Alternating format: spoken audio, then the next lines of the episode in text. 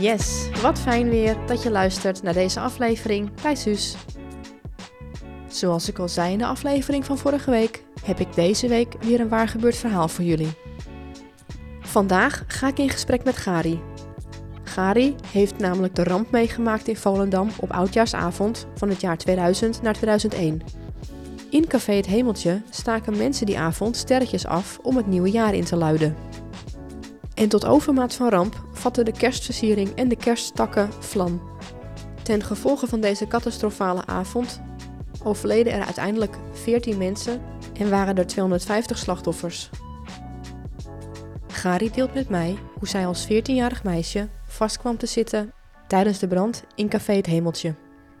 En, voordat ik het vergeet, heeft Gari ook een boek geschreven, genaamd Oud en Nieuw. Hier heeft ze haar persoonlijke ontwikkelingen opgeschreven, verpakt in een mooie roman. En jawel, voordat we gaan beginnen, nog eerst even de huishoudelijke mededelingen. Als je me nog niet volgt, zorg er dan voor dat je me volgt via Spotify en laat een beoordeling achter. Dit kan je doen bij de drie puntjes. Als je die aanklikt, staat er de optie beoordelen. Dat zou heel fijn zijn, dankjewel. Voor aanvullend beeldmateriaal zoals foto's van die avond, maar ook persoonlijke foto's van Gari, ga dan naar Podcast bij Suus op Instagram. Dan is het nu tijd om te beginnen met de aflevering. Het is een lange dit keer, dus ga er goed voor zitten. Ik ben vandaag weer teruggereden naar Volendam. Naar dit keer Gari Bootsman. Hi. Ik heb aan Gari gevraagd of zij haar verhaal wil delen over de ramp van Café Het Hemeltje.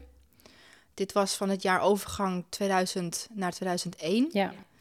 Op oudjaarsavond. En ja, Gari heeft er gewoon heel veel over te vertellen. Niet zozeer alleen over de ramp zelf, maar ook de nasleep daarna. Vooral in de jaren daarop volgend. Ze heeft er ook een boek over geschreven. Niet alleen over dat onderwerp. Het boek is groter dan alleen dat. Ja. Um, neem me mee naar vooral ook die avond de ramp, de nasleep daarna en hoe jij daar voor jezelf invulling aan gegeven hebt? Nou, dan, uh, dan begin ik natuurlijk bij het begin. Uh, dus dan zijn we bij um, Oudejaarsavond 2000. Nou, ik was 14 jaar oud en eigenlijk gingen we al vanaf ons dertiende gingen wij naar het café. En vanaf ons dertiende hadden we ook al eigenlijk echt elk weekend uh, ja, feestjes. Dus er werd ook gedronken en ja, eigenlijk heel leuk, maar natuurlijk wel heel erg jong. Maar toen, ja, bij ons was, in, ik, ik zeg bij ons, maar ja, sowieso in dorpen denk ik gewoon, um, ja, kon dat gewoon en was het ook gewoon normaal. En ja, dus voor ons uh, was Oudejaarsavond ja, een van de leukste de feestdagen van het jaar.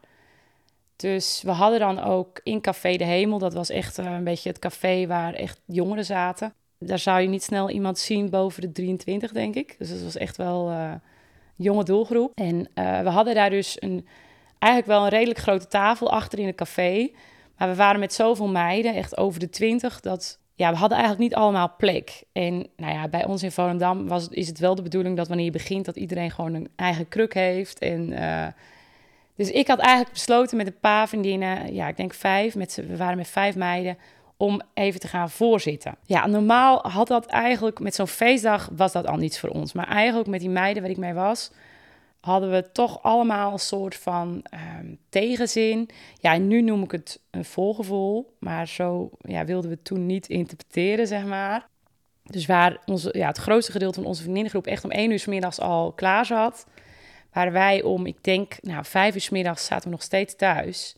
Dus ik denk dat het echt tegen zessen wa ja, was voordat we ja, door de sneeuw, door de vrieskou, harde wind, die dijk opliepen om dus uh, naar het café te gaan. Ja, en wat ik dan um, altijd wel ook belangrijk vind, is dat ja, het is natuurlijk één grote gruwel wanneer je denkt aan dat café en alles wat er uiteindelijk zou gaan gebeuren. Maar voor ons was het ook gewoon um, ja, een, een heel bijzonder café, sowieso die drie cafés boven elkaar. Uh, en ja, die dag dat we daar ook binnenkwamen, het was echt, het was zo heftig versierd dat echt de, de, de kerstdakken die hingen zeg maar aan het plafond. En die, nou, dat, dat kon je gewoon aanraken. Eén en al kerstdakken, kerstlichtjes en nou ja, dan natuurlijk kerstmuziek en al je vrienden zitten er. Dus het was ehm, ja, van dat gewoon heel bijzonder. En ja, hadden we eigenlijk ook geen één seconde het idee van ja, dat het anders zou gaan worden dan wat ons toen beloofd werd. Toen we binnenkwamen was eigenlijk alles uh, ja, heel mooi en gezellig. Alleen wat bij mij wel steeds sterker werd, was dat onderbuikgevoel. En waar ik normaal uh, ja, heel erg snel uh, in de gezelligheid opging en ook wel best wel veel dronk, uh, viel bij mij nu ook de alcohol niet. Ik bleef gewoon eigenlijk helemaal nuchter. Ja, in het begin van de avond um, ging ik natuurlijk eigenlijk meteen naar, naar achteren waar mijn vriendinnen hun tafel zat. En ik voelde eigenlijk meteen al, dit is mij te druk. We zaten zo dicht op elkaar geperst en dat voelde toen eigenlijk al niet goed. En toen ben ik eigenlijk aan het tafeltje ernaast gegaan naar een vriend van mij die ik eigenlijk nog maar heel kort kende. Maar daar had ik eigenlijk vanaf kerst al een, ja, best wel een bijzondere klik mee. En ik denk dat ik toen echt ja, twee uur lang met hem in gesprek ben geweest, met z'n tweeën. Ik heb hem nog wel voorgesteld aan allemaal vriendinnen van mij die langskwamen. En zijn vrienden waren, ja, waren het er niet mee eens dat ik daar aan dat kleine tafeltje zat, want er was al geen ruimte. Dus die probeerde mij eigenlijk de hele avond een beetje te lozen van, uh, ja, we zijn hier met de vrienden, dus wat, wat moet zij hier? En uh, die jongen, Peter heet hij, die had daar eigenlijk uh, ja, helemaal geen enkele boodschap aan. Die dacht gewoon zoiets, uh, ik zit met haar. En, uh, die had zoiets van, ik zit met een leuke meid te praten. Ik ja, ga nergens heen. Ik ga nergens heen. Dus dat is echt, nou, ik denk echt twee, ja, misschien wel drie uur heb ik met hem gezeten. En toen had ik zoiets van, nou, ik moet even, even naar mijn andere vrienden en vriendinnen. En, ehm, dus toen heb ik afscheid genomen. En toen ben ik dus naar een tafel gelopen. En dat was zeg maar naast de dansvloer iedereen ziet natuurlijk altijd het pand van de buitenkant, dus dan zie je die ramen. Nou, daar was eigenlijk meteen aan, aan die ramen was de dansvloer.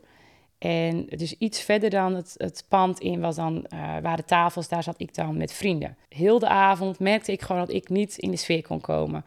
Er waren ook allemaal opstootjes om me heen. Uh, de jongen waar ik verliefd op was, die zoende met andere meiden. Uh, vriendinnen gingen vechten. Een andere vriendin die was boos op mij omdat ik met die jongen had gepraat. En daar had zij uh, een tijd ervoor een relatie mee gehad. Nou, het, het, er bleven maar dingen komen. En ja, het tumult. Ja, en het voelde eigenlijk gewoon niet goed. En toen werd het later en ook steeds drukker. En toen begon eigenlijk het moment dat ik helemaal ingebouwd uh, kwam te zitten achter die tafel. Dus je had twee tafels, heel veel krukken tegen elkaar eromheen. En ik zat letterlijk tegen de muur. En wanneer ik daar vandaan wilde, moest ik echt, uh, nou zeg, vier vrienden overklimmen om er, erachter vandaan te komen. Dus ik bleef daar dan ook gewoon zitten. Dus ja, het, er was eigenlijk gewoon geen, geen ruimte meer over in de tent. Iedereen was ja, tegen elkaar opgepakt. En uh, ja, uiteindelijk zijn er over de 300 mensen uh, waren er. Nou, dat was echt veel, veel, veel, veel te veel. Wat mij toen heel erg opviel, was dat ik op een gegeven moment heel erg schrok, omdat het achter me heel erg licht werd. Dus ik draaide me meteen om. En toen bleek dat een stel te zijn die met van die uh, sterretjes, dat vuurwerk, zeg maar, stonden die te dansen op de dansvloer. Nou, ik had toen meteen ook een heel, ja, ik huiverde ook echt dat dat, dat gewoon niet goed voelde. Nou, kijk, ik was 14, ik had toen niet het idee van, oh, de brand, de, de, de, de kerstvoorziening gaat in de brand vliegen. Niet op die manier, maar ik wist wel van, dit hoort hier niet te zijn en dit voelt niet goed. Hoe laat was dit? Nou, dit was denk een uur of elf dat dat begon te komen. In ieder geval voor twaalf uh, was het natuurlijk de bedoeling dat dat uh, een beetje in de omloop zou zijn.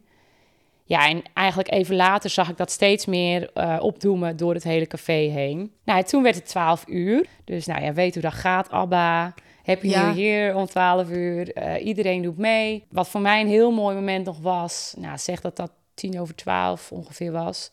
Dat was dat Angels van Robbie Williams. Nou, dat is ook echt een perfecte plaat om dat we inderdaad elkaar allemaal nog even vastpakten en met z'n ja, met allen vals meezingen. Het heerlijke saamhorigheidsgevoel. Ja, dat. Ja. Dus dat, uh, dat hebben we toen echt nog gehad. Ja, en ik denk dat het iets van tien minuten later sloeg dan natuurlijk compleet om. Ik had bijvoorbeeld nog één vriendin, dat was dan de eerste die ik uh, ja, echt knuffelde en zoende om 12 uur. En helaas is die toen nadat ze mij had gezien, weer teruggegaan naar de vriendinnentafel. Maar onze vriendinnentafel was eigenlijk ja, natuurlijk helemaal achter in het café. Dus dat was achteraf dus niet de juiste tafel waar je moest zitten. En toen, uh, ja, rond tien voor half één, zat ik dus tussen uh, vrienden in. Nog steeds op diezelfde plek, want ik zat vast. Waren er nou, in ieder geval twee jongens, zag ik. En die waren iets van drie, meter afstand. Hielden die een hele bos sterretjes uh, eigenlijk in de lucht. En wat ik toen al zag, was dat dat de, de, de versiering raakte. En dat begon eigenlijk heel langzaam als een soort uh, vuurbol. Voor mij stopte toen eigenlijk de tijd. Dus voor mij voelde dat uh, heel, ja, dat het echt heel lang duurde. Nou, achteraf zal dat niet erg lang zijn geweest. Maar ik zat toen echt aan mijn, aan mijn kruk genageld, zeg maar. Ik weet ook heel erg dat ik in mijn hoofd eigenlijk toen al wist, ik wil wegrennen. Of trouwens eigenlijk niet in mijn hoofd, mijn lichaam wist dat al. Dus ik, ik was meteen al in die, in die angst. Maar juist mijn hoofd was heel erg van, weet je, doe normaal. En misschien is dit niks. En uh, dan ga jij straks uh, paniek zaaien. En dan sta je natuurlijk compleet voor schut. En toen het echt groter werd, keek ik naar mijn vriend naast me. En toen ik eigenlijk zijn gezicht zag en echt die doodsangst. Nou ja, bij een jongen ouder dan mij, waar je dan toch wel een beetje tegenop kijkt. Toen wist ik wel echt van, nou, dit is echt niet goed. Dus toen ben ik meteen gaan schreeuwen, eigenlijk brand en brand en rennen en meteen in paniek. En toen ging het eigenlijk ook heel snel. Vanaf toen keek ik ook niet meer bewust naar, uh, naar de brand, want dat ging eigenlijk met een soort van steekvlam um, onder de, de kersttak door eigenlijk meteen sloeg dat over dat hele plafond. Dus toen ging het echt heel snel. Dus in mijn ooghoek zie ik wel dat het inderdaad steeds lichter wordt en groter. Maar ik, ik was toen eigenlijk alleen maar bezig met vrienden wegduwen en hoe kom ik hier weg. Uh, iedereen moest van zijn kruk afklimmen en iedereen stond in de rij. En nou ja, dat, dat was voor mij heel frustrerend dat ik inderdaad niet meteen weg kon. En toen eindelijk uh, de, de weg vrij was, en ik had één vriend naast me die wilde met mij eigenlijk gaan wegrennen naar de klapdeurtjes, want dat was eigenlijk de enige uitgang die we, die we allemaal kenden. Toen kon ik, nou, ik denk vier stappen zetten en uh, toen stond ik eigenlijk al in de rij. En dat was um, op de dansvloer, zeg maar. Dus uh, op de rand van de dansvloer naar waar de kerstversiering weer begon. Dus je moet het zo zien dat eigenlijk het hele pand was helemaal vol met die kerstversiering. Behalve op de dansvloer was een uh, ruimte waar dat er niet hing. Nou, ik stond eigenlijk op de rand daarvan naar de klapdeurtjes toe willen. Maar er stonden toen al iets van, nou, ik denk, uh, om even te schatten, zeg 150 mensen voor me uh, ja, in de rij. En dat stond eigenlijk gewoon vast. Ik weet nu dat ook, want je moest door die klapdeurtjes kwam je bij een hele steile, smalle trap naar beneden. Dus ja, dat, dat stond helemaal vast. En eigenlijk op die trap uh, waren toen al lagen de mensen in, in een rij van vier op elkaar, hoorde ik. Dus dat, daar was eigenlijk al geen ene doorgang meer mogelijk. En uh, wat voor mij echt een, een defining moment is daarin, is dat ik me toen eigenlijk omdraaide, dus het, het pand inkeek. En toen was eigenlijk het hele, ja, dat, dat, het hele pand was al in lichte laaien. Dus echt de, ja, het hele plafond, uh, ja, dat brandde. Al die kerstakken, die waren echt, dat, alles was echt volop in brand. En die kerstakken vielen ook naar beneden op de mensen daaronder. Er waren daar ook nog heel veel mensen die daar stonden. En lagen op elkaar. Want ook daar lagen de mensen soms in, in lagen van vier mensen op elkaar, zeg maar. Ja, dus zal complete chaos zijn uitgebroken. Ja, ja, toen wist ik heel zeker, en ik zeg ook altijd, ik voelde dat echt als een klikje in mijn hoofd. Ik ga dit niet redden, ik ga dood. Want ja, die, die rij ging niet verder. En dat, die brand die werd al heftig en die kwam natuurlijk al meer ook mijn kant op. Vanaf toen, ik weet ook, ik, ik heb PTSS ontwikkeld en ik weet ook echt dat dat op dat moment is ontstaan. Er is voor mij een heel duidelijk verschil in. Daarvoor kon ik nog, alhoewel in paniek, maar rationeel nadenken. En vanaf toen um, kon ik eigenlijk niet meer rationeel nadenken. Dus uh, normaal heb je zeg maar je linker en je rechter hersenhelft die werken samen. De ene zorgt ervoor dat je zintuigelijke ervaringen uh, binnenkomen en de andere moet daar betekenis aan geven.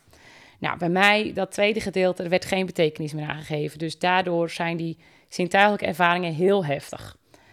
Dus op dat moment stond ik nog, ik probeerde nog, ik, ik sta nog tegen die mensen te duwen. En toen kwam er eigenlijk ook een steekvlam vanaf die uh, klapdeurtjes naar mij toe. Nou, en waar ik eigenlijk gewoon helemaal niks meer kon doen, had mijn vriend snapte nog van: oké, uh, ik moet naar de vloer toe springen. Dus die nam mij toen mee in zijn duik naar de grond toe, zeg maar. En helaas was ik iets te laat, waardoor ik dus wel nog die steekvlam in mijn, mijn gezicht en mijn, uh, mijn kleding heb gehad. Dus later heb ik dan van horen zeggen dat een andere vriend zag dus dat mijn rug brandde. En uh, ja, voor mij is het toen dus op dat moment een korte blackout geweest. Want eigenlijk het moment vanaf dat ik het weer weet, lig ik al op de vloer en is alles ook al helemaal aardedonker. Dus echt, uh, het was pikzwart, je kon echt niets voor ogen zien. En ik heb eigenlijk twintig jaar lang gedacht dat ik dus even ben flauw gevallen.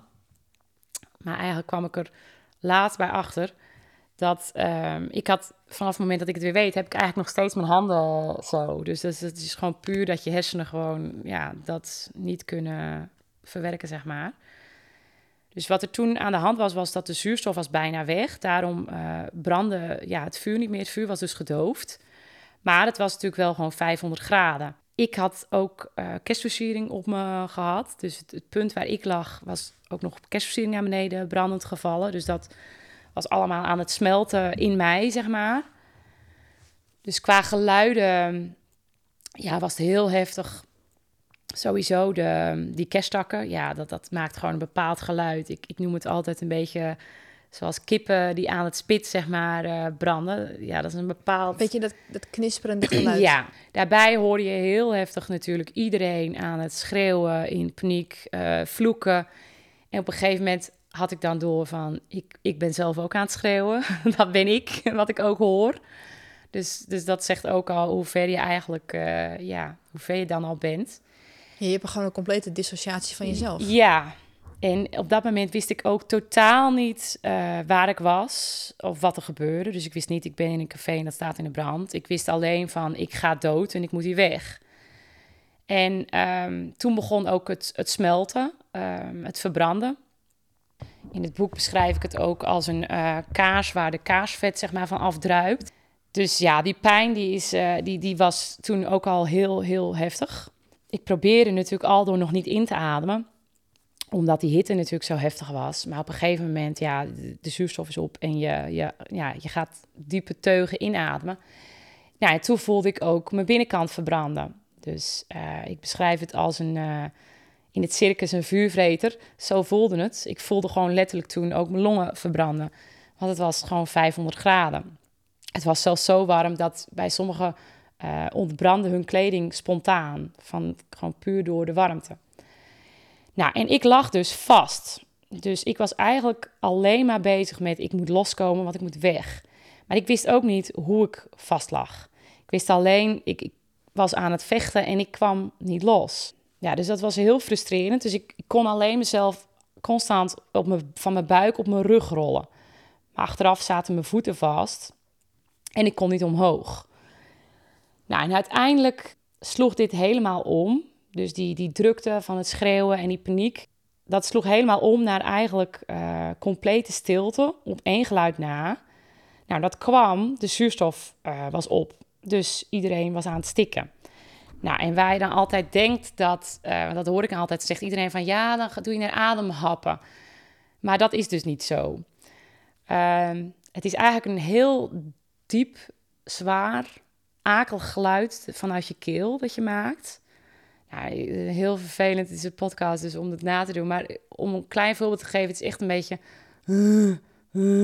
Ja, zo'n geluid was het. En dat maakte eigenlijk iedereen. Ja, toen voelde ik ook echt heel sterk, toen ging ik, toen ging ik dood. En ik was nog heel erg in die strijd. Uh, dus eerst kwam, eerst kwam het ongeloof. Dat ik echt dacht van, ik ben 14, dit kan niet. Ik kan niet doodgaan hier, dit mag niet. Nou, wat je altijd hoort, dat je leven aan je voorbij flitst. Nou, dat had ik heel duidelijk. Um, ja, mijn vriendinnen, mijn familie, uh, niet meer buiten hangen met elkaar. Dat was toen eigenlijk het leukste dat we deden. Uh, heel gek, een uh, Beverly Hills 90210 aflevering schoot door mijn hoofd heen. Daar was ooit een brand in, dat ik ineens dacht van... dit overkomt mij nu ook. En toen mijn moeder. Toen zag ik, uh, ja, ik ben eigenlijk alleen met mijn moeder opgegroeid. Dus ja, mijn moeder, dat was mij alles. En toen zag ik heel sterk mijn moeder. En toen wist ik ook van, ja, dit, ik ben jouw wereld. En ja, jij gaat ook nooit meer goed komen als ik, ja, dat ik nu wegga, zeg maar. Ja, en toen, toen wist ik ook dat ik ging. Dus toen voelde ik mezelf ook echt eh, uit mijn lichaam al treden. En toen wist ik heel sterk van mijn opa, hij is hier. Die was al overleden. En waar ik van heel veel vrienden en vriendinnen hoor uh, dat zij zich heel erg overgaven. En dat het zelfs misschien nog vredig was van... oké, we gaan, we gaan met z'n allen. Ja, was dat bij mij echt het tegenovergestelde. Ik was eigenlijk... Toen kwam ik ook weer in die doodstrijd. Ik, het was absoluut niet vredig. Ik had niks geen overgave. En ik wist heel erg, ik wil niet dood en dit mag niet gebeuren. Dus ben ik nog één keer met mijn laatste krachten gaan slaan en proberen te schoppen en loskomen. En, en ik kwam niet los. Dus toen, toen zou ik gaan. Hoe zat je dan precies vast?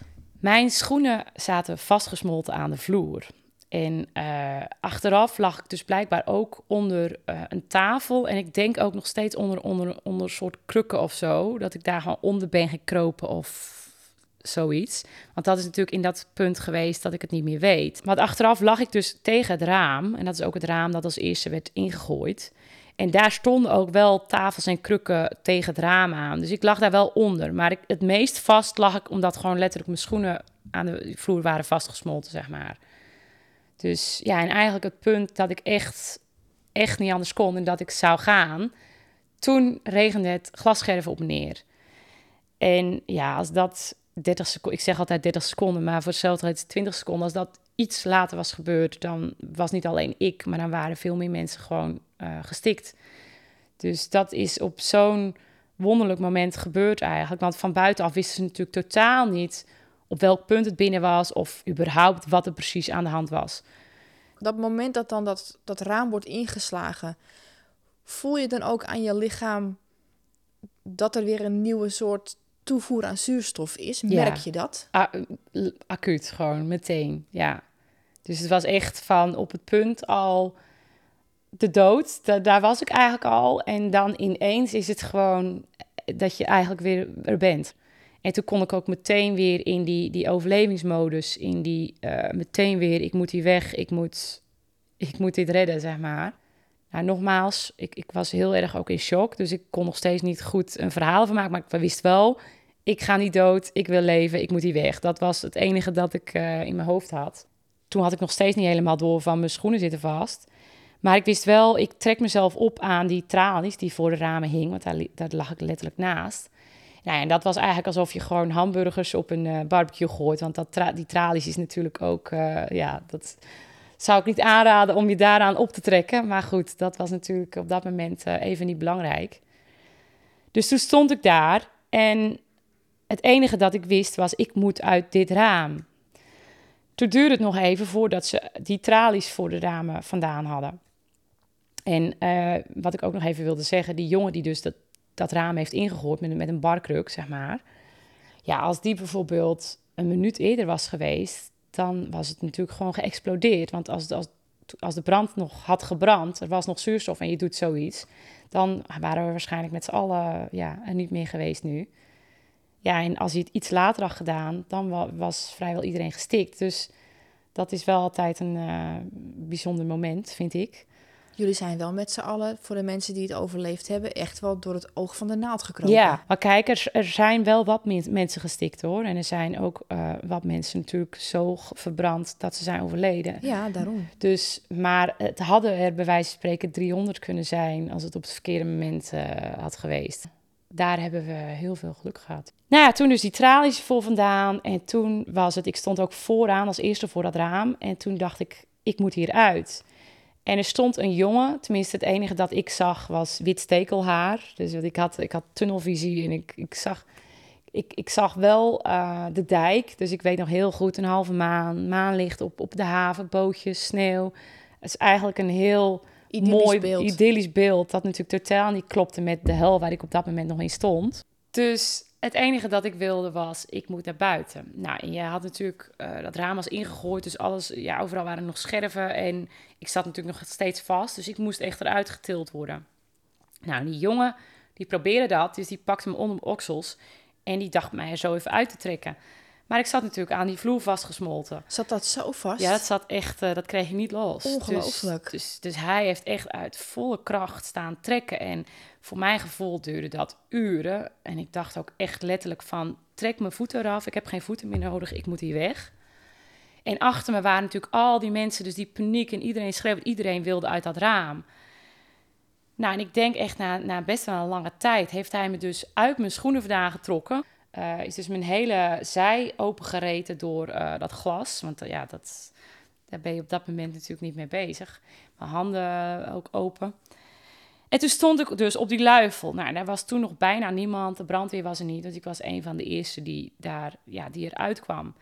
En ik weet nog dat ik toen meteen eigenlijk van plan was om gewoon zo te gaan springen van die luifel af.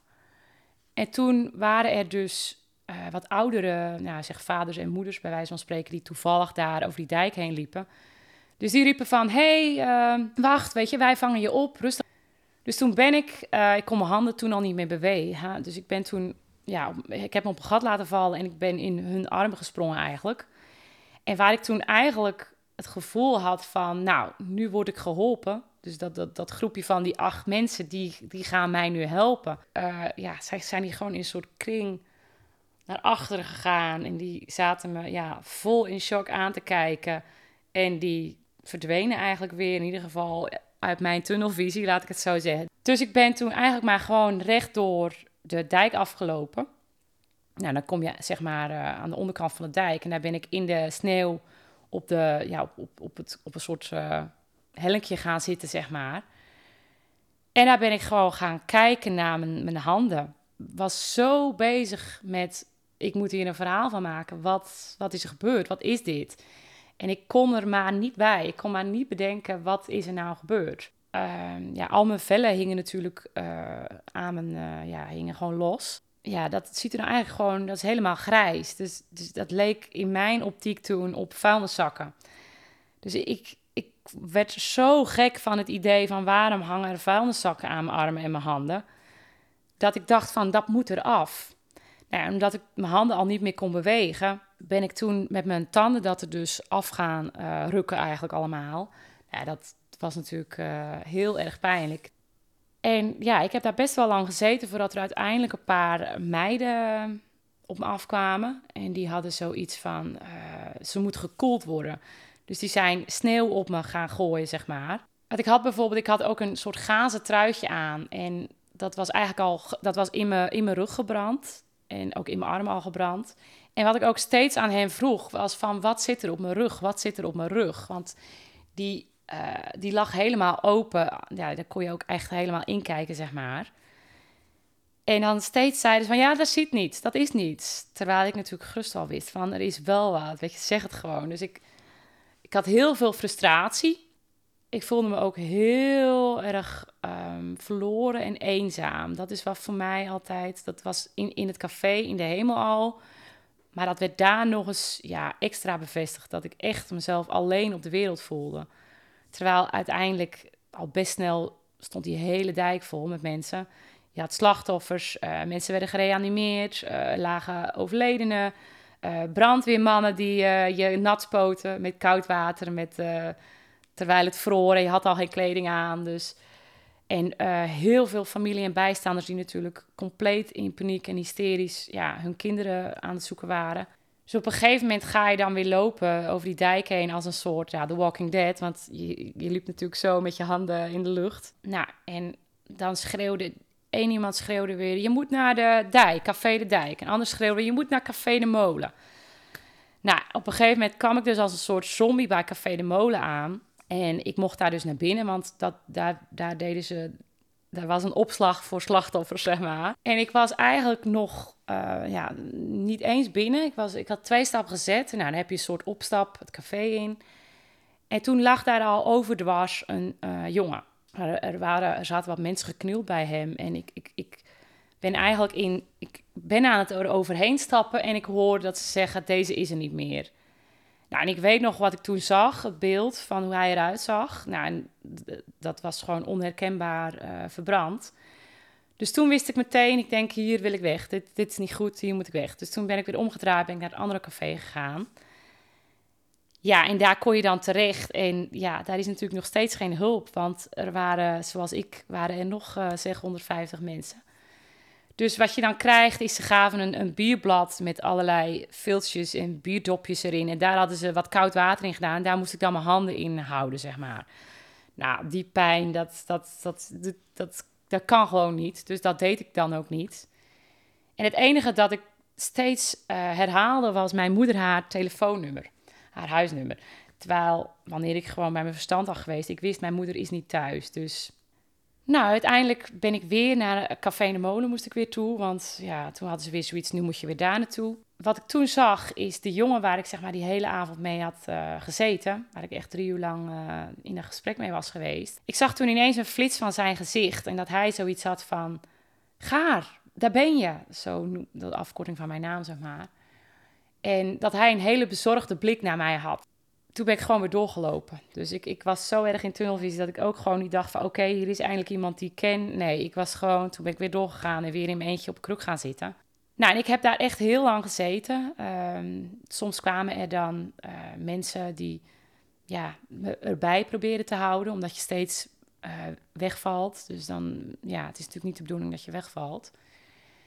Nou, en wat bleek nou? Ondertussen heeft dus mijn broer uh, Robin, die uh, hoorde al heel snel dat, die is ook van mijn leeftijd. Dus die hoorde al heel snel dat het café in de brand stond. Die heeft toen eigenlijk meteen mijn moeder bij, uh, ja, ze waren bij een tante zeg maar van hem, waren ze oud jaar aan het vieren. En heeft hij daar naartoe gebeld. Nou, wat is nou het grappige, of nou ja, grappige, het aparte, dat eigenlijk zij, mijn moeder heeft ook de hele avond al een heel navolgevoel gehad. Um, er waren mensen in de straat waar zij was, die waren aan het uh, vuurwerk afsteken en aan het lachen. En daar keek ze naar en toen kreeg ze zo'n rare huivering en dat voelde niet goed. Nou, achteraf is dat een gezin geweest waar een zoon van is overleden ook die nacht. Dus, dus zij had daar toen al een heel raar gevoel bij. En ze hoort, op een gegeven moment hoort ze de telefoon afgaan, dus bij andere mensen thuis. En ze rent naar die telefoon. En toen was dat dus Robin. En die zei meteen: um, De hemel staat in brand en Gari zit erin. En toen is ze gewoon meteen de telefoon erop. En ze is dus in de auto gesprongen en naar de dijk gereden. En ook weer kon ze me natuurlijk niet vinden, want niemand kon iemand vinden. En toen weer Robin, mijn broer, heeft mij dus zien zitten door het raam heen. Tussen al die mensen zag hij mij dus in, de, in, de, in het café zitten. En heeft hij dus mijn moeder weten op te sporen en te zeggen van, daar zit ze. Nou, en dat, daar heb ik heel veel geluk aan gehad. Want... En dat, even tussendoor, in een tijdperk waarin de mobiele telefoontjes nog helemaal niet zo was. Dit was ook allemaal via de vaste telefoon ja. dit gegaan. Ja. Dus ik vind dat van je broer echt wel gewoon een staaltje onderzoekwerk heb ik jou daar. Ja, dus ook gewoon, ja, in geluk of ik weet het niet, het moet zo zijn. Maar ja, want ik heb natuurlijk heel veel vriendinnen ook. Je moet het zo zien. Um, er, waren, er waren gewoon veel te weinig ambulances. Um, dus heel veel slachtoffers zijn blijven zitten tot soms vijf uur s'nachts. Uh, in die cafés wachten tot er eindelijk uh, hulp zou komen. Maar wat gebeurt er nou? Je brandt door. Elke minuut brand je door. Dat is het met brandwonden. Dus uh, wat is er nou gebeurd met, met ook vriendinnen van mij die zo lang daar zijn blijven zitten? Ja, die zijn gewoon echt uh, heel, heel, heel heftig uh, ja, getekend eh, voor het leven, zeg maar. Nou, en mijn moeder, die heeft zichzelf daar naar binnen gewerkt, want je mocht ook niet eens naar binnen. Dus voor mij was het heel erg, mijn moeder is hier, ik kan nu loslaten. Dus dat was een heel mooi moment. Ze heeft meteen ook, want ik had één schoen nog wel aan en één schoen niet. Dus die andere kreeg je wel als de andere niet. Die heeft een jas over me heen gegooid. Um, een schoen aangedaan bij me. En die had meteen zoiets van: wij gaan nu naar het ziekenhuis. En toen stond daar uh, zo'n man in zo'n, je kent het wel, zo'n oranje hesje voor de deur. En die zei van, ja, maar jullie komen niet naar buiten. Waarom niet? Ja, die hadden gewoon zoiets, dat wordt chaos en we gaan gewoon alles hier netjes. Uh, terwijl dat natuurlijk achteraf gezien een hele grote fout is geweest. Ja, want mensen moeten toch gewoon eerste hulp krijgen? Ja, dus uh, mijn moeder, ja, dat is dan mijn moeder, die was heel, heel overtuigend met als je ons nu niet erdoor laat, dan ga je met je walkie-talkie de haven in. Dus uh, die liet ons meteen door. Oh, pittige tante, heerlijk. Ja, dat, is, uh, dat, is, uh, dat noemen ze bettenwerk in Volendam. En nou, wij moesten natuurlijk door in de auto, door het de ijs, maar gewoon keihard rijden. En toen dus gelukkig het ziekenhuis. Ja, dat zeg ik gelukkig het ziekenhuis, want achteraf um, was dat absoluut geen goed ziekenhuis. Zij hadden geen enkele ervaring met brandwonden. Die eerste nacht was daar ook nog steeds echt een slagveld, want dat was eigenlijk waar de meeste slachtoffers natuurlijk binnendruppelden. Dus ja, er was ook daar geen hulp. Mijn moeder heeft daar echt iets van, ik denk vier uur lang uh, aan één stuk door bezig geweest met handdoeken onder de koude kraan op mij gooien. Nou, dan hoor je echt En dan weer een nieuwe handdoek en aan één stuk door om maar uh, proberen te koelen. En uh, ja, die, die kleding was natuurlijk in mijn huid gebrand. Nou ja, ik werd na een uur of vier dan uiteindelijk verbonden. Nou, dan is in ieder geval de meest extreme pijn is even weg. Want je, ja, je zenuwen liggen natuurlijk gewoon bloot. Dus zolang dat in de, ja, gewoon in de lucht zit, dat is, ja, dat is onmenselijk. Ja, de verpleegster die ik uh, kreeg, die dagen, ik heb daar vier dagen gelegen en die moest mij verbinden. Dat was mishandeling. Ik, wij kregen ten eerste kregen we geen pijnbestrijding daar. Nou, dat is, we kregen twee paracetamol op een dag. Nou, en dat was het? Dat was het. Nou, ik, ik, kon, al, ik kon al niet meer lopen. Uh, ik kon ook niet praten. Uh, ik kon ook niet al bewegen. Bijvoorbeeld zoals mijn handen. Ik, kon natuurlijk al... Uh, ik was in dermate verbrand dat ik niet meer kon bewegen. Dat soort dingen. Mijn mond kon ook niet open. Dus er kon ook geen tandenborstel in of bestek of... Um... Waarom kon je mond niet nou, open? Mijn gezicht was zo verbrand dat dat stond gewoon... Ja, dat was helemaal dichtgebrand. Dus daar zat geen beweging meer in, zeg maar. Dus uh, ja, eigenlijk ben je, ja, je, je, kan, je bent zo erg machteloos. Overgeleverd. En, uh, overgeleverd aan inderdaad, in dat geval dan een verpleegster. En uh, ik moet er ook nog even bij vertellen dat die eerste drie dagen was het eigenlijk gewoon echt een aaneenschakeling van alleen maar roet overgeven. Dus echt constant gewoon zwarte poelen, ook gewoon letterlijk dennennaaltjes en gewoon het, er zat zoveel route in. Dat ik kon bijvoorbeeld ook, ik kon geen adem meer halen. Dus ik moest aan de zuurstof. Nou, en die zuurstofslang, dat moest echt, ik denk om de vijf minuten moest die schoongemaakt worden. Want er kwam alleen maar route uit. Dus dat zeg maar weer wat je allemaal hebt ingeademd uh, ja, in, in de, die korte tijd. En toen kwam dus de verbandwissel. Nou, dan werd ik toen werd ik al hardhandig in een soort rolstoel gewerkt. Nou, en dan constant liet ze de... Ik, had die zuurstoftank, die moest aan die rolstoel vast ja, bevestigd worden. En die slang die viel al uit mijn neus en dat liet ze dan. Dus dan, dan stikte ik elke keer. Dus dan elke keer zwart, zwart voor mijn ogen, tot ik bijna wegviel. En dan deed ze die slang er wel weer even in. Zo begon het al. Nou, en ze reed me gewoon naar zo'n gewoon badkamertje wat je bij het ziekenhuis hebt. En daar begon ze eigenlijk meteen, nou, uh, douche aandraaien, dus alles vol stoom. Ik kreeg natuurlijk al weinig uh, lucht. En ze begint het verband eigenlijk gewoon af te rukken. Kijk, ik uh, had natuurlijk ook veel plaatsen die derde graadse brand waren. En die voel je dan eigenlijk niet. Dus dat is meer witte smurrie. Alle wonden die je dus hebt opgelopen door die ramp. Ja. Hoeveel daarvan was derde graads en eigenlijk minder? Dus eerste of tweede graads? Dus ik, ik denk zoiets van 10% misschien uh, derde. En de rest dan diep tweede, zeg maar. Nou, dat diep tweede, dat is echt, uh, dat is heel pijnlijk, zeg maar. Maar zelfs dat, dat, dat derde graad, dat op de manier hoe zij het nu gaat doen, met wat ik ga vertellen, voel je zelfs dat ook wel. Ten eerste rukt ze gewoon al het verband eraf. Nou, dan zie je natuurlijk overal hangen vellen en smurrie. En nou, dat is één grote, want mijn handen, armen, bovenrug en gezicht waren dan zeg maar verbrand. En zij zet gewoon de, de sproeier gewoon hard op ja, die pijn, dat, dat is zo extreem dat je gewoon, uh, ja, eigenlijk val je dan al in een soort roes van de pijn. Maar tegelijkertijd, ik kon niet praten, ik kon geen geluid maken, ik kon me niet bewegen. En dat, dat je dan gewoon wordt aangedaan, zeg een half uur lang, nou, dat is, uh, dat is onbeschrijfelijk. En dan daarna uh, bracht ze je naakt naar een kamer en dan werd hij daar op een tafel neergelegd. En dan moest je wachten totdat iemand tijd had om het te verbinden. Nou, dat was soms dan ook gewoon een uur dat je dan naakt, met je wonden naakt ook, gewoon daar lag te wachten. Dit is letterlijk drie dagen achter elkaar gebeurd. Die tweede dag wist ik dus in ieder geval mijn moeder te waarschuwen van um, niet meer, weet je, verband. En aan de paniek in mijn ogen wist ze ook van, nou, dit is niet goed. Dus die had echt meteen zoiets van, ja, maar dit gaat niet meer gebeuren. Ik ga mee. En, nou, en het grappige is ook, ze stond dus al bekend bij, want al mijn vrienden lagen ook in het ziekenhuis. En dus die kwamen ook al langs. En ze noemde haar dus Hercules, want dat rijmde dus op haar echte naam. Maar het was een vrouw, maar je kent het wel, het was geen... Uh, geen, ik weet niet hoe ik het uh, politiek correct moet zeggen, maar... Dus ze komt weer en mijn moeder heeft meteen zoiets van, ja, dat gaan we niet doen. En zij hebben meteen zoiets van, ja, maar uh, ze moet verbonden worden, punt. Uh, anders krijgt ze, krijgt ze infecties. En, nou, en mijn moeder had natuurlijk meteen al zoiets met hoe wild zij met mij deed. Van, nou, moet dit nou zo? En uh, dus op een gegeven moment zegt ze al van... ja, maar mevrouw Tol, als jij dit zo blijft doen, dan ga je eruit. Dus op een gegeven moment gaat ze dat weer doen. En, en ik kijk naar mijn moeder terwijl dat verband natuurlijk van me af wordt gehaald. En ik zie eigenlijk natuurlijk op mijn moeder... ja, haar gezicht zie ik eigenlijk...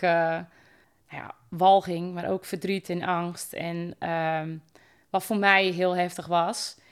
En toen zag mijn moeder natuurlijk wat zij ging doen met die douche en die, die straal erop. En die wist natuurlijk van, dit kan niet. Dus die ziet mij ook wegvallen. En uh, nou ja, ik val, ik val een beetje weg. En wanneer ik weer bijkom, uh, zijn er eigenlijk al twee beveiligers. En uh, wordt mijn moeder dus uit de, badkamer gehaald. Dus mijn moeder die heeft nog zoiets van in gevecht van... Gari, ik laat je niet alleen. En toen wist ik van ja, maar ja, ik wil niet problemen voor jou. Dus laat mij dan maar hierachter. En de derde dag liggen mijn vriendin en ik, een van mijn beste vriendinnen...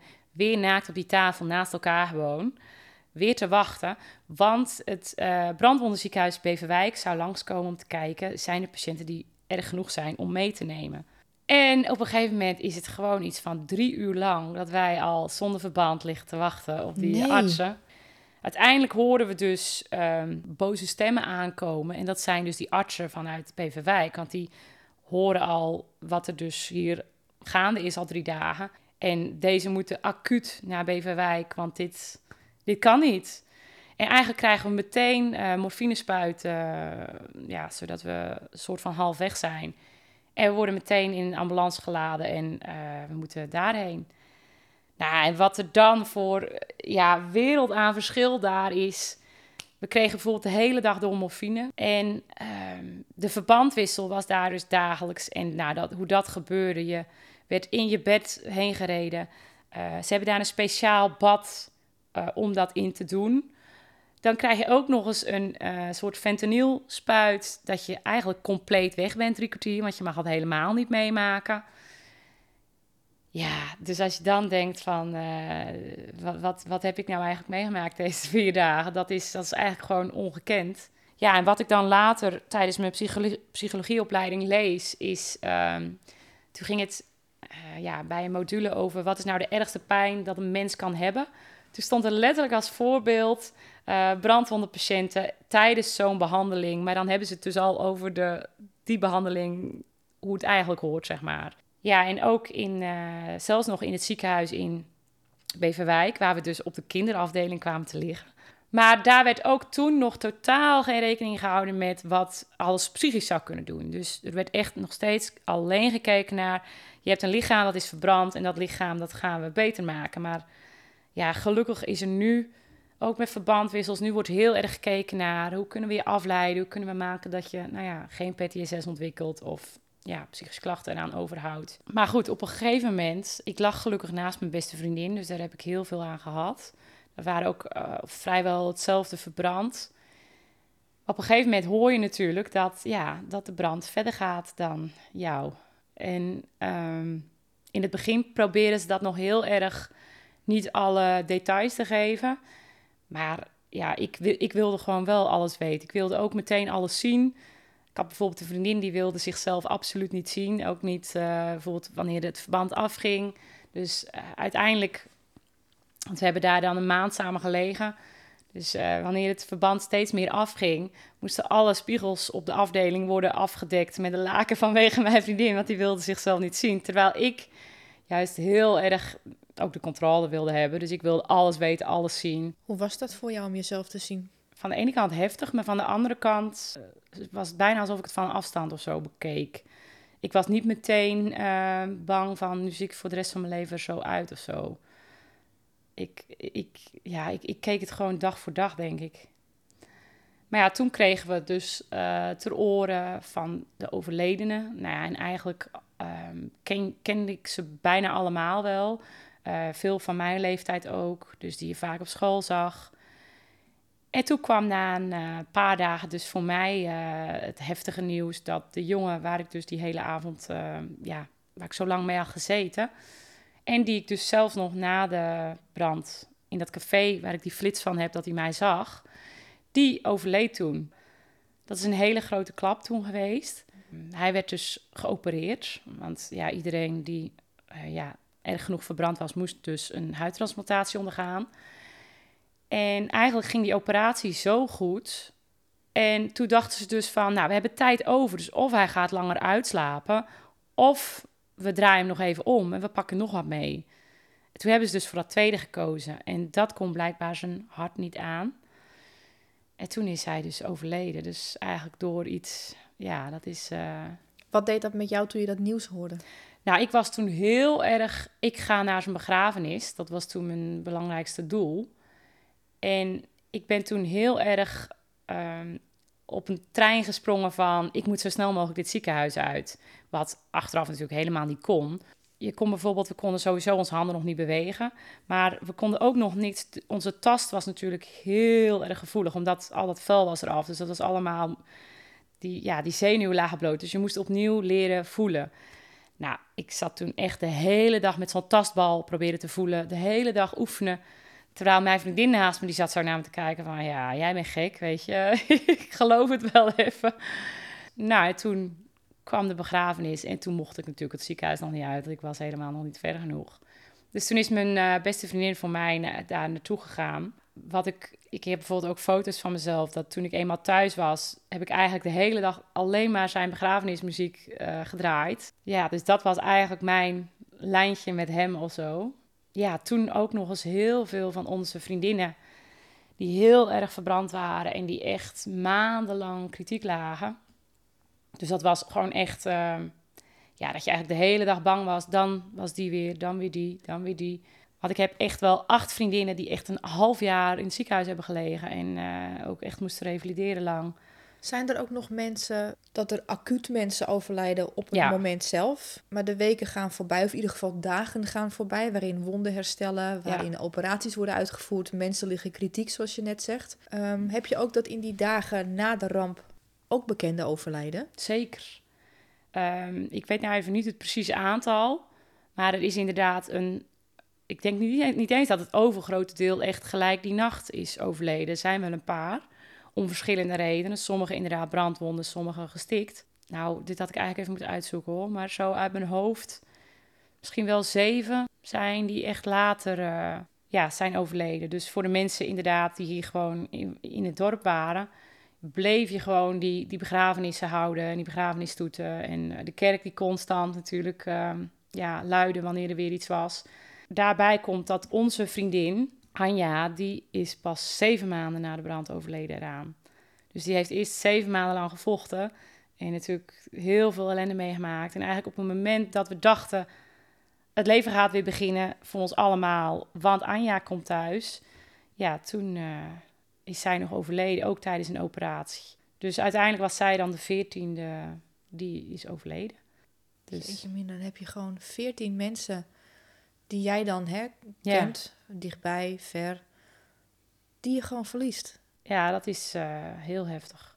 Mensen kunnen zich het eigenlijk niet eens voorstellen, ook niet Volendammers die bijvoorbeeld jonger zijn dan ons, kunnen zich het ook niet eens voorstellen. Maar ja, hier was het dorp gewoon echt in rouw, eigenlijk een jaar lang. Eh, bijvoorbeeld de kermis ging ook niet door. Dat, dat is hier echt, dat, dat is nog nooit gebeurd. Dat, weet je, dat, dat kan niet. Iedereen kende zoveel slachtoffers, uh, overledenen. Het, ja, het hele dorp heeft gewoon uh, heel erg daaronder geleden. Ze hebben daar een, uh, ja, toch wel een speciale manier van omgaan mee gehad. En dat wordt gelukkig iets minder, maar ja, dat zit er nog steeds wel altijd in. En ja, dat heeft uiteindelijk wel bij veel mensen tot problemen geleid, denk ik. Sowieso bij mij.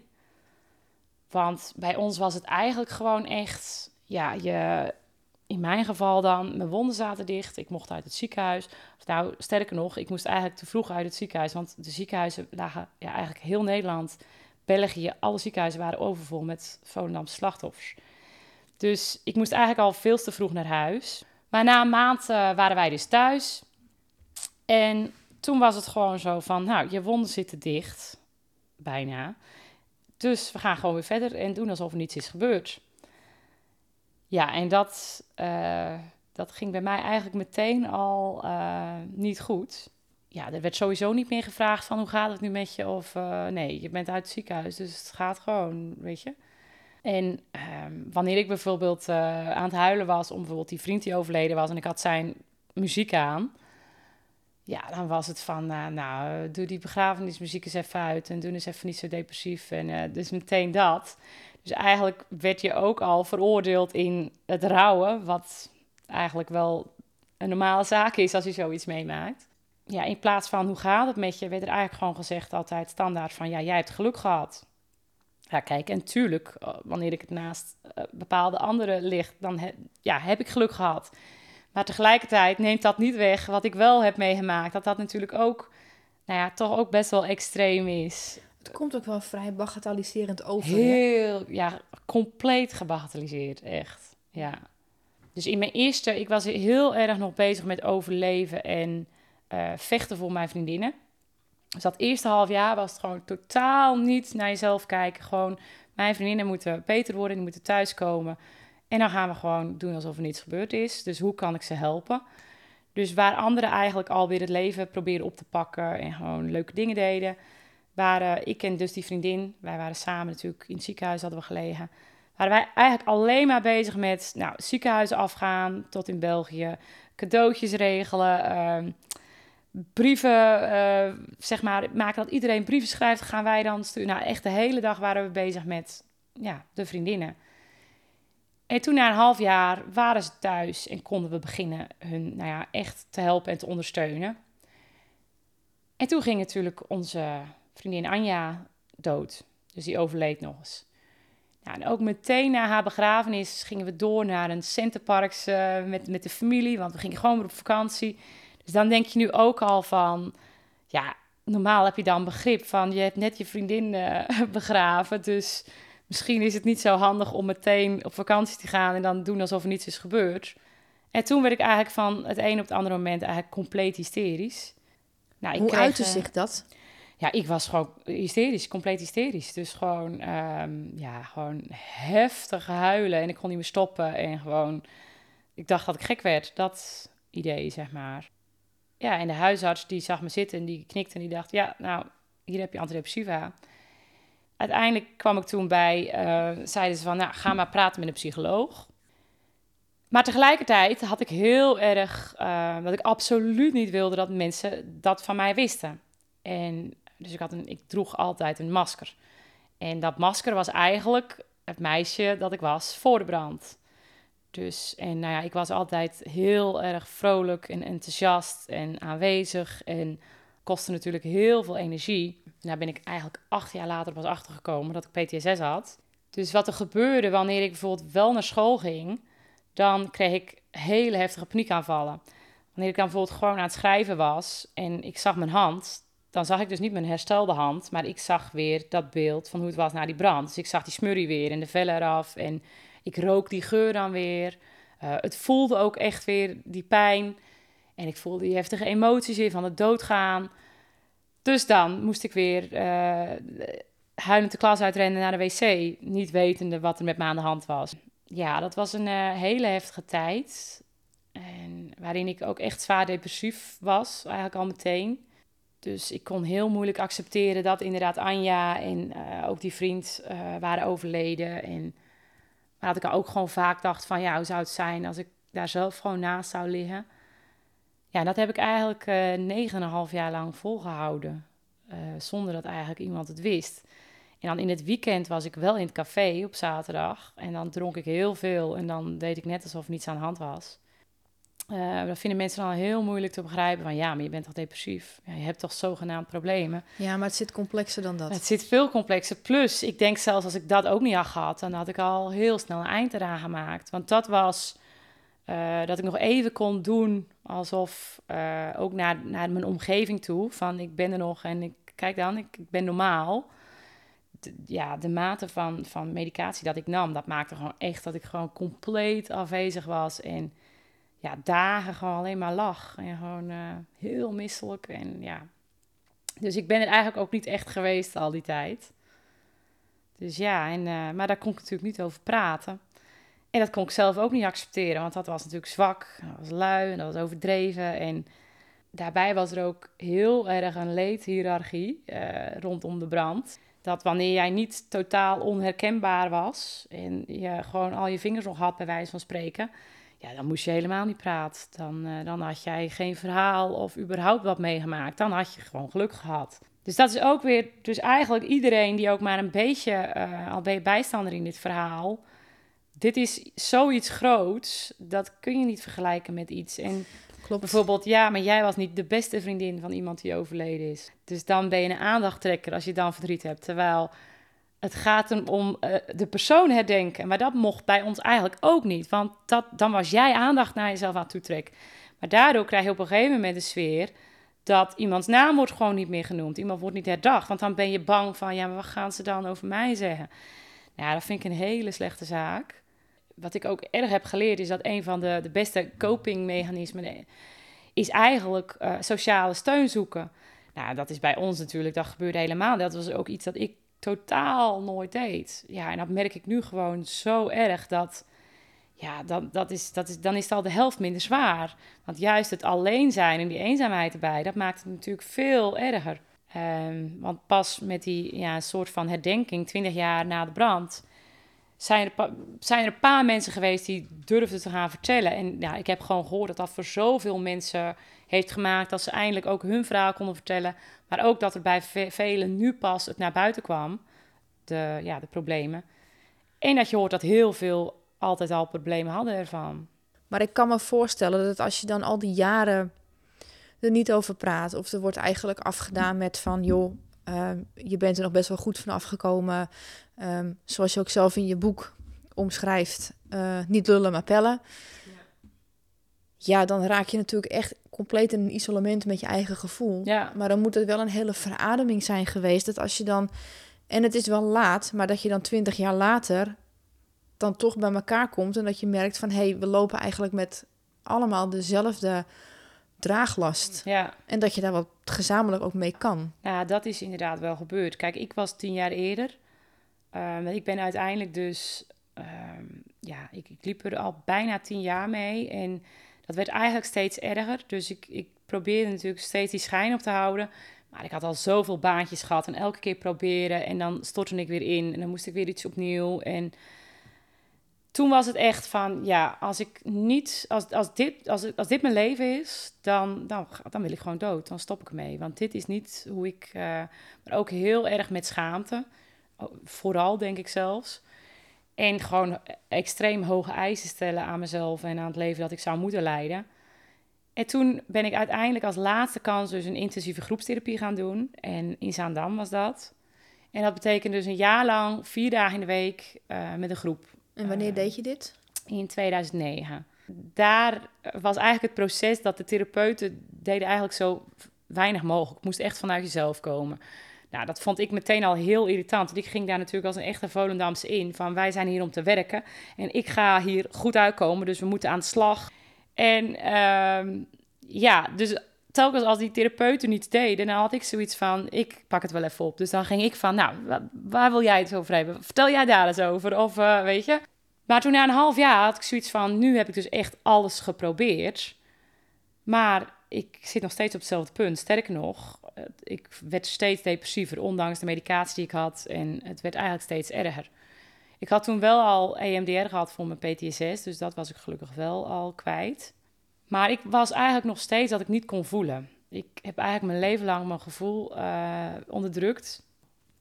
Nou, en achteraf ben ik er dus achter gekomen dat de, de amygdala, dat is het emotiecentrum in de hersenen, dat was bij mij, ik was zo bang om te voelen, dat, uh, dat werd dan zo belast. En dat drukte dan tegen mijn oogzenuw aan. En dan werd het dus letterlijk zwart voor mijn ogen. Na dat half jaar ehm, heb ik dus tegen de therapeut gezegd van, dit gaat gewoon niet werken voor mij. En toen zei hij, ja, maar wat jij wil, dat ga jij nooit krijgen. Dus ik zei, ik zeg, wat bedoel je? Ik zeg, ik wil gewoon net als een ander. Ik wil gewoon zes dagen werken, uh, goede relatie. Ik wil straks kinderen, ik wil sociaal leven, ik wil dat, ik wil dat. Mooi huis, uh, alles op de rit, uh, huishouden. Zei ja, maar dat, dat Volendamse, dat ga jij niet redden. Hij zei, met jouw draagkracht. En toen ben ik zo depressief geworden. Toen had ik ook echt zoiets van, nou, als dat niet kan, dan ga ik dood. Dan, dan stop ik ermee. Toen ben ik uh, naar de afdeling eronder gebracht. Dat is dan de paasafdeling, zeg maar. En nou ja, daar was ik ook echt afscheid uh, van het leven aan het nemen toen. Ja, ik, ik, wist gewoon, nu, nu is het klaar. En toen, dat noem ik dan in het boek, en dat lijkt dan echt zo'n random scène, zo van, dit slaat helemaal nergens op. Maar ja, dat is, dat is eigenlijk hoe het echt is gebeurd. Dat ik stond toen in de rij, nou dat is dan net als in de film. Je staat dan met zo'n bekertje in de rij voor medicatie, zeg maar, s'avonds. En voor me stond een of andere ja, oudere man. En die gaf toen ineens gewoon letterlijk tegen mij aan. Dus een hele harde scheet. En die was zo broekhoest en die ging lachen. Toen ging die hele rij lachen.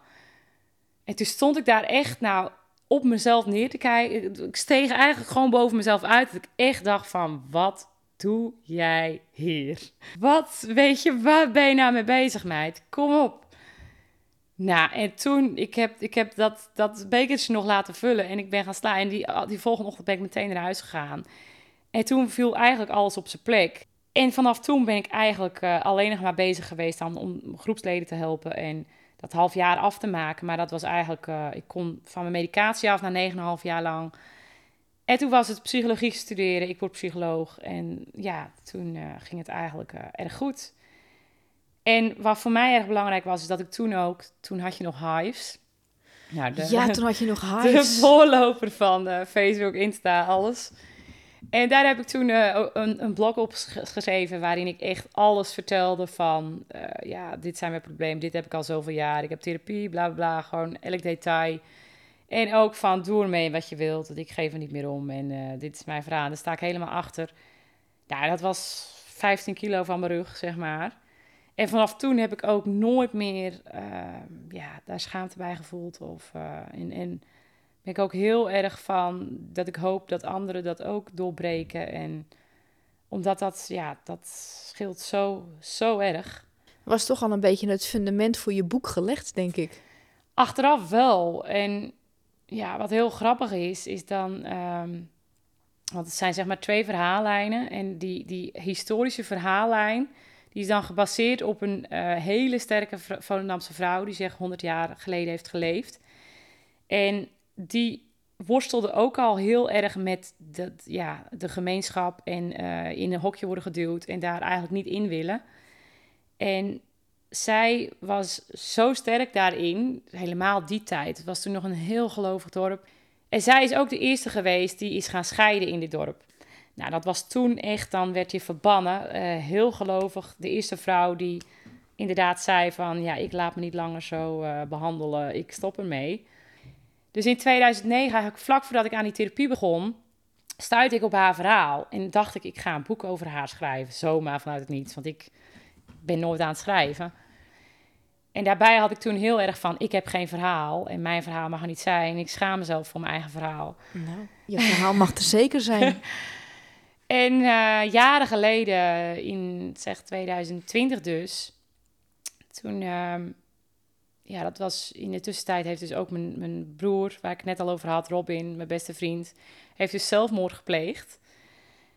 En ik kreeg in die tijd ook een kindje, en dat was een huilbaby. En daar stond ik alleen voor, uh, ja, de hele nacht wakker eigenlijk, bijna een jaar lang. En met mijn geschiedenis, mijn PTSS en mijn hersenen, die natuurlijk al overbelast waren, ja, kon, dat, kon ik dat eigenlijk niet alleen trekken. En toen ineens kwam dat verhaal van, nou ja, zij heette in het echt Hele Butter, in mijn verhaal Grietje, kwam dat verhaal in mijn hoofd, maar eigenlijk gecombineerd met mijn verhaal. Ja, en toen kon ik eigenlijk al een tijd lang helemaal niets, maar ik ging zitten achter de computer en ik kon gewoon blijven typen. En ja, dat ging eigenlijk vanzelf. Ja, en toen ben ik gaan leven via haar en haar verhaal. Ja, heb ik dat zo gecombineerd dat zij een inspiratie kon zijn voor mensen zoals ik inderdaad, die ja, tot stilstand komen en niet weten hoe ze daaruit moeten komen en zich daar ook voor schamen en eigenlijk alleen daarin zijn. Ik heb hem natuurlijk van jou uh, opgestuurd gekregen toen wij contact kregen. Ja. Alleen het is relatief kort dat wij in contact zijn gekomen, dus ik heb nog niet de tijd gehad om het hele boek te lezen. Ja. Het is ook een, uh, een goede dikke pil, zoals we dan zeggen. ja. Maar uh, ik ben niet van de korte stof, nee. hij staat bij mij wel op het plankje om uh, binnenkort te gaan lezen. Ik heb natuurlijk wel hier en daar even gebladerd en wat dingen eruit gepakt om een idee te krijgen. Maar ik vind het wel een heel bijzondere manier van schrijven, hoe je twee verhalen ehm, gecombineerd hebt. Ja, en ik wil dat heel erg, dat contrast naast elkaar neerleggen. Dat je eigenlijk nu nog meer inspiratie krijgt. Dat je denkt van ja, maar nu kan het dus wel. Er zijn kansen. En eh, ik kan beter worden. Ik kan hulp vragen. Ik kan dat. En dus daarom ja, werk ik heel erg met twee verhalen. Want ik wil heel erg dat dat ja, nog meer versterkt wordt, dat gevoel en die motivatie. Want je hoeft niet in een brand te hebben gezeten of dit of dat. Uiteindelijk kom je vaak op eenzelfde punt wanneer je tot stilstand bent. En ik denk ook dat je op dezelfde manier daaruit kan komen. Ja, ik denk niet dat een. Kijk, laten we wel wezen dat iedere ramp die zich voordoet, heeft zijn eigen leed en verdriet. Maar ik denk dat in de basale lijn van alles, dat verdriet wel op hetzelfde manier, uh, uh, op dezelfde manier Ja. verwerkt kan worden en ook Ja. moet worden en dezelfde aandacht hoort te krijgen. En als je natuurlijk kijkt naar inderdaad depressie of PTSS of weet je, al die psychische klachten, ja, daar kunnen natuurlijk heel veel mensen zich in vinden. En, en voor mij is het ook heel belangrijk, daarom heb ik het eh, ja, dus in een roman verpakt. En echt wel een roman die je echt eventjes eh, helemaal uit je eigen hoofd haalt en even naar een andere wereld toe zuigt. Dat het eh, ja, leuk te lezen is. En dat klinkt gek, want dit onderwerp zit erin, al is het een klein stuk. Maar het is echt een liefdesverhaal en er zit veel humor in. Zodat juist ook mensen die geen affiniteit hebben met psychische klachten, dat die het ook juist goed kunnen lezen, maar hopelijk wel meer begrip zullen krijgen. En ja, meer inlevingsvermogen. En naar alle reacties die ik heb gekregen, lijkt dat wel te lukken. Dus ja, dat is ook voor mij heel belangrijk om de omgeving ook wat zachter te maken voor mensen die hiermee worstelen. Ik raad mensen aan om het gewoon te lezen. Ehm, zijn er nog dingen die je wilt toevoegen? ja, waarom, waarom dit allemaal voor mij denk ik ook gewoon zo belangrijk is. Het, het grote doel is natuurlijk, ik, ik wilde mensen helpen uh, die in een soortgelijke situatie zitten zoals ik heb gezeten. Want ik wil gewoon, ik weet dat er is hoop en ik weet dat het beter kan worden. Maar dat is natuurlijk alleen maar versterkt dat ja, mijn eigen broer, dat ik die niet heb kunnen helpen. Of dat hij mij eigenlijk de kans niet heeft gegeven om hem te helpen. En ja, was zijn schaamte niet zo groot geweest en zijn angst om een ander tot last te zijn, dan had hij er gewoon over kunnen praten en dan had het zo niet gehoeven. En bij hem is dat het echt op um, zelfmoord kwam, dat, dat die gedachten in zijn hoofd kwamen. Ja, dat is echt twee, drie weken pas ervoor. En dat kon ik ook heel goed, voelde ik dat al aan, aan de, ja, door de omschakeling van zijn gedrag. En ik heb dat later ook echt kunnen staven aan um, de, zijn internetzoekgeschiedenis en de dingen die hij heeft besteld. En uh, ja, dat is echt, echt maar in, in drie weken tijd is het omgeslagen van hoe, hoe kan ik mijn leven helen. Dat is, zo heet zelfs een van de boeken die hij nog heeft besteld ervoor. En uh, chatcontact dat hij heeft gehad met een, uh, ja, een, behandelaar, zeg maar. Ja, en tot die laatste drie weken naar, naar zelfmoordsites en dat soort dingen. Dus daarom uh, probeer ik ja, ook dit soort thema's ook te verwerken in mijn verhalen. En ik heb bijvoorbeeld presentaties gegeven op middelbare scholen. Dat ik heel belangrijk vind dat mensen A, leren wat het natuurlijk doet met de nabestaanden. Dus dat je het probleem niet wegneemt, maar dat je het probleem eigenlijk doorgeeft. Dus eigenlijk, het verdriet is niet weg, dat dragen wij nu voor hem. Maar B ook, ehm, dat dit natuurlijk nooit zijn bedoeling is geweest. Dus daar gaan je gedachten van, uh, ja, ik ben echt depressief, ik wil eigenlijk niet meer, maar ik weet dat wanneer ik ga, dan is mijn moeder haar leven om.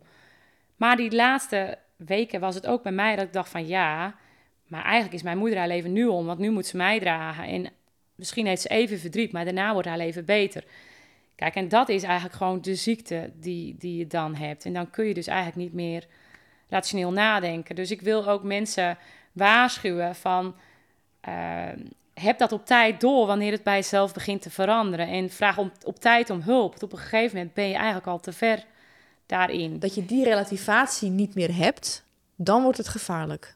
En daar staan mensen van buitenaf ook vaak niet bij stil. Want je hoort heel vaak, oh, wat een egoïstische daad is nou, dat. En hebben ze dan niet door dat het zoveel pijn doet bij mensen om hun heen? Ze hebben niet meer dat besef dat als hun leven eindigt, dat het zoveel leed geeft aan de mensen om hen heen. Ja, en sterker nog, het is heel vaak eigenlijk het tegenovergestelde van egoïsme. Het is eigenlijk letterlijk, ik ben, uh, ik ben tot last. Dus het is beter voor jullie als ik er niet meer ben.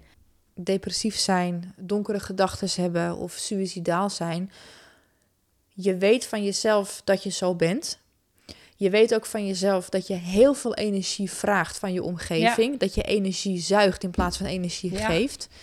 En ook al zegt je omgeving, het maakt niet uit, je moet zijn wie je bent, we zijn er voor je. Je hebt even goed die last op je schouders dat je weet, wat ben ik eigenlijk een last voor mensen? Ja. Dit gaat niet meer over. Ik denk dat het gewoon beter is voor mij, maar ook voor iedereen dat dit gewoon ophoudt. Ja. En dat is, dat is een hele enge gedachte om te hebben. Dus daarom denk ik dat het heel belangrijk is om inderdaad dat te kunnen signaleren, zowel voor jezelf en mensen om je heen, weet je. Dat dat al erg kan helpen, want ja, het is gewoon doodzonde als een leven zo te vroeg moet stoppen. We zijn natuurlijk nu 24 jaar verder na de ramp van Café Het Hemeltje. Hoe is dat nu in de gemeenschap? Hoe staat het pand erbij? Hoe denkt men er nu vandaag de dag over? Wat zijn de plannen met het pand? Ehm, hoe zijn de meningen hierover? Over de bestemming van het pand, de nagedachtenis, dat soort dingen. Ja, nou, op zich is er nu nog niet erg veel uh, dat er wordt gepraat over of het moet veranderen in, dan in de vorm dat het nu is. En die vorm is dat eigenlijk alles in de staat is gehouden, ja, zoals letterlijk net na de brand. Dus uh, er is natuurlijk wel schoongemaakt als in, uh, ja, de vellen hangen niet meer aan de bar, maar ja, alles staat nog. En ik ben er zelf dan nu drie keer geweest. Dus ja, en voor mij is dat precies ook hoe het moet zijn. Ik vind het heel belangrijk dat dat zo blijft. Uh, uit nagedachtenis voor wat er is gebeurd, maar ook voor de mensen die er zijn overleden. En ook echt wel als uh, gereedschap voor mensen die daar best wel vaak nog uh, ineens denken van ja, ik heb het nodig voor mijn verwerking of afsluiting om nog een keer te kijken. Maar ja, dat is heel heftig wanneer je komt. Want dat is echt, ja, het is onbeschrijfelijk. Het is echt, je stapt echt twintig jaar terug in de tijd. Dus dat is echt wel heel heftig. Maar ik vind dat juist mooi dat het zo heftig blijft. Want dat was ook heftig. En ik vind niet dat daar een of andere mooi uh, museumpje van gemaakt hoeft te worden. Want dan is het minder heftig. Nee, het is heftig. En van mij mag dat uh, zo blijven. Dus en daar zul je ook andere me meningen over hebben hoor. Je hebt best wel wat te kampen gehad, vooral na de ramp. Obstakels heb je overwonnen voor jezelf, lichamelijk en ook psychisch. Maar als ik je dan zo zie hè, en ik praat met je en je praat over je boek, vind ik dat wel een hele bijzondere weg die je afgelegd hebt. Als je daar nu zo zelf op terugkijkt, wat vind je dan van jezelf? Um, ja, ik ben daar wel erg trots op. En um, voor mij voelt het nu ook heel erg dat nu valt echt alles op zijn plaats. Ik weet nu dat alles met een reden is gebeurd. En voor mij komt dat nu samen in alles wat ik doe met mijn boeken en ook eromheen, presentaties. En voor mij, ja, mij geeft het heel veel voldoening dat ik denk van oké, ik heb die dingen meegemaakt, maar als, als ik daar anderen mee kan helpen, dan is het goed zo. Ja, dus ik ben, ik ben heel erg blij met mezelf. En ik ben nu ook oprecht blij met de ellende die ik heb meegemaakt en de worstelingen die ik heb gehad. Want dat, ja, het brengt me dingen als psycholoog die ik in de boeken nooit had kunnen leren. En ja, het is heel mooi om uh, wat ik heel lang zag als nadelen aan mezelf en als slechte eigenschappen en zwakheden dat ik dat nu juist kan gebruiken voor iets goeds. En dat dat nu, ja, dat is nu eigenlijk uh, mijn gereedschap geworden, zeg maar. Dus ja, ik, ben, uh, ik ben blij nu met mezelf. Aan het eind van iedere aflevering stel ik altijd degene die ik interview een vraag. Als je in het hiernamaals komt en van alle herinneringen die je hebt opgedaan in dit leven, mag je er maar eentje met je meenemen om te onthouden. Voor de rest van het bestaan in het hiernamaals. Wat zou dan voor jou die gedachte of, dat, uh, of die herinnering dan zijn? Ja, dan zou het een herinnering uh, met, mijn, uh, met mijn zoontjes zijn. The boys. Gari, dank je wel voor je toch wel um, kleurrijke gesprek. Want het gaat echt alle kanten op. Kleur, het gaat ja, dat, is, dat past wel bij me, denk ik, kleurrijk. Toch? ja, dat is een goeie. Jonge meiden naar een feest op oudjaarsavond.